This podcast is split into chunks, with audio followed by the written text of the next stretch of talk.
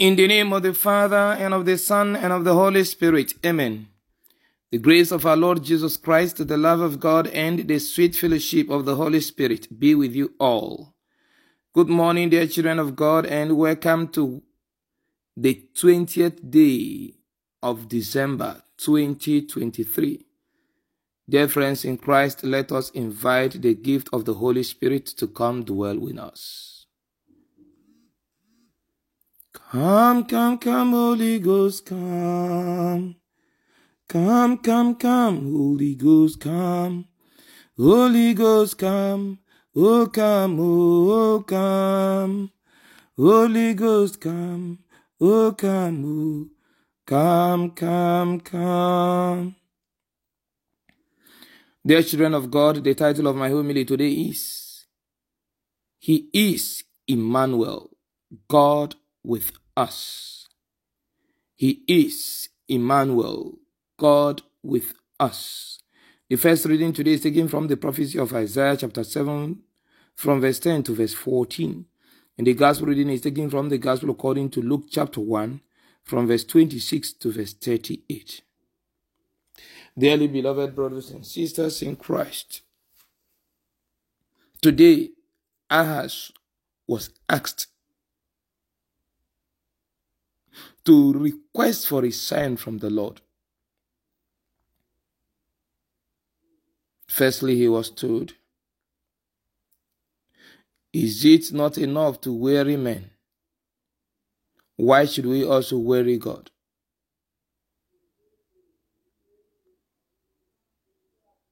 Why should we be doubting the powers of God, the presence of God in our lives, in our society? Yes, like the people of the generation of Ahaz, a lot of things make us today to begin to wonder if God is really involved in the activities of humanity. Often we begin to ask, is God truly all-powerful?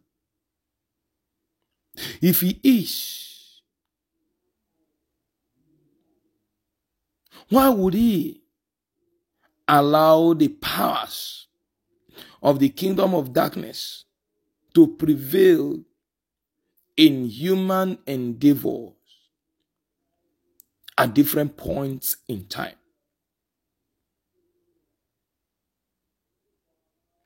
If God is really involved in the activities of humanity, why would He allow injustice to prevail over justice? Why will He allow the righteous to suffer in the hands of the unrighteous? If God is the governor of the universe, why would He allow both human-induced and natural disasters to destroy even the innocent in their thousands and hundreds? Like Mary, many of us also say, also say, with what the physicians have said, it is impossible for me to make babies. With my condition, it is impossible for me to get a job. With my condition, it is impossible for me to live to a ripe old age. With my situation, it is impossible for me to have a happy life. With what my spouse is doing to me, it is impossible for our marriage to work out. And so we see a lot of impossibilities around us, because by nature, those things are just impossible. But today, God assures us that with His presence in our lives, anything good is possible. He said to us, I'm going to give you a sign. A virgin will conceive and bear a son. He shall be called Emmanuel, which means God is with us. This prophetic utterance is coming at a time when many in Israel were in serious dejection, despair, desperation, depression, confusion, fear,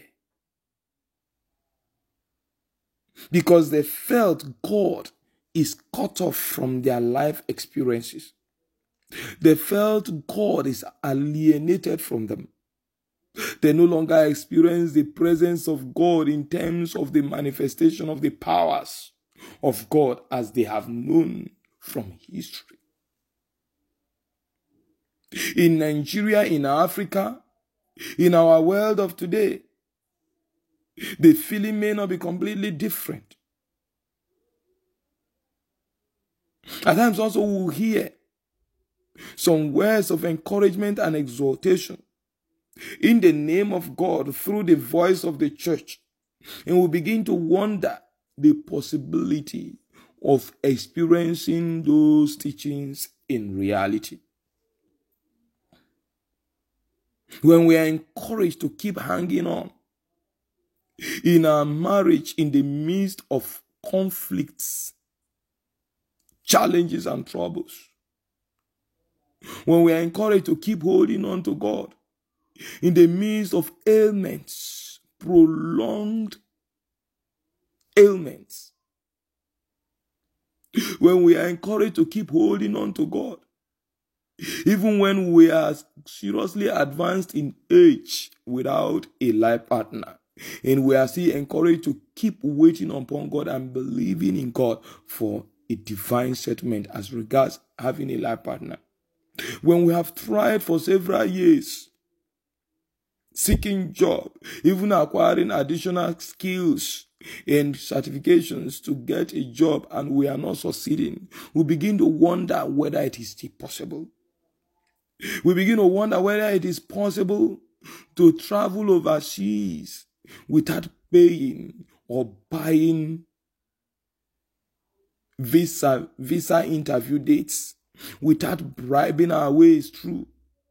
We begin to wonder if it is still possible to be truly a politician in Nigeria or anywhere in the world and do what is right without involving yourself in some relationship associations that are occultic and diabolic.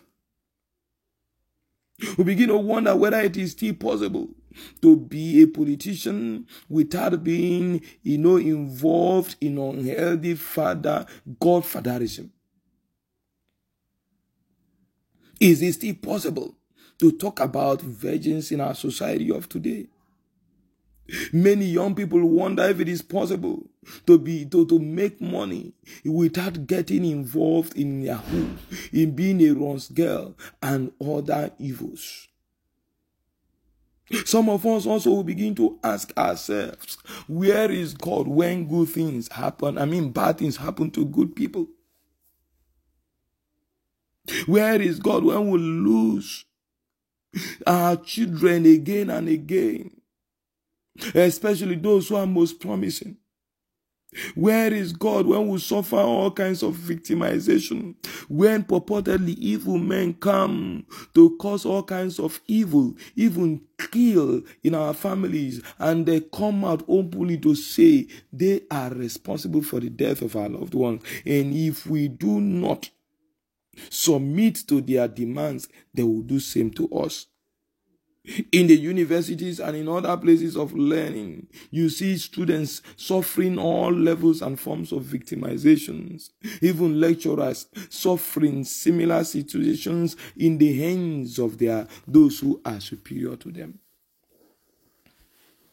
Dear brothers and sisters in Christ, in the midst of all this, God is with us. And he's experiencing all this with us because he shares in our world, he shares in our experiences. He took our nature. He become, became one with us. This is what we celebrate at his incarnation. Now, the understanding of God being present with us in our world will help us to say, like Ahaz, I will not ask of any further sign of the Lord. I believe he is with me. And like Mary, I will Canaan say, let it be done to me according to the will of God. Because the will of God, as stated in Jeremiah twenty-nine verse eleven, is not to harm us, but is to give us a future and a hope. And that God is able to do all things.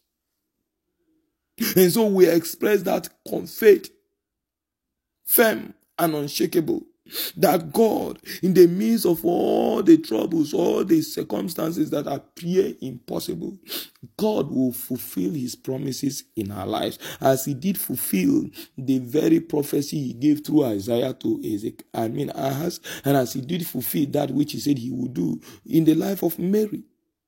For he is ever with us. He is Emmanuel. He didn't take our human nature in order to abandon us or leave us alone. He has taken our nature to be one with us in order that we may be one with him. And if we are truly one with him, then his glory will manifest in our life situations. Because even though we are weak, frail, and limited, by his taking our nature, he shares in these limitations and enables us to share in his nature and essence. And it is in sharing in that his nature and essence, recognizing that he is with us, that he manifests his glory in our lives and fulfill his promises in our lives. May God fulfill the promises he has made to you and to our world, that you may participate and share in the glory of the incarnate Son of God, through the same Christ, our Lord. Amen. The Lord be with you. May Almighty God bless you, the Father, and the Son, and the Holy Spirit.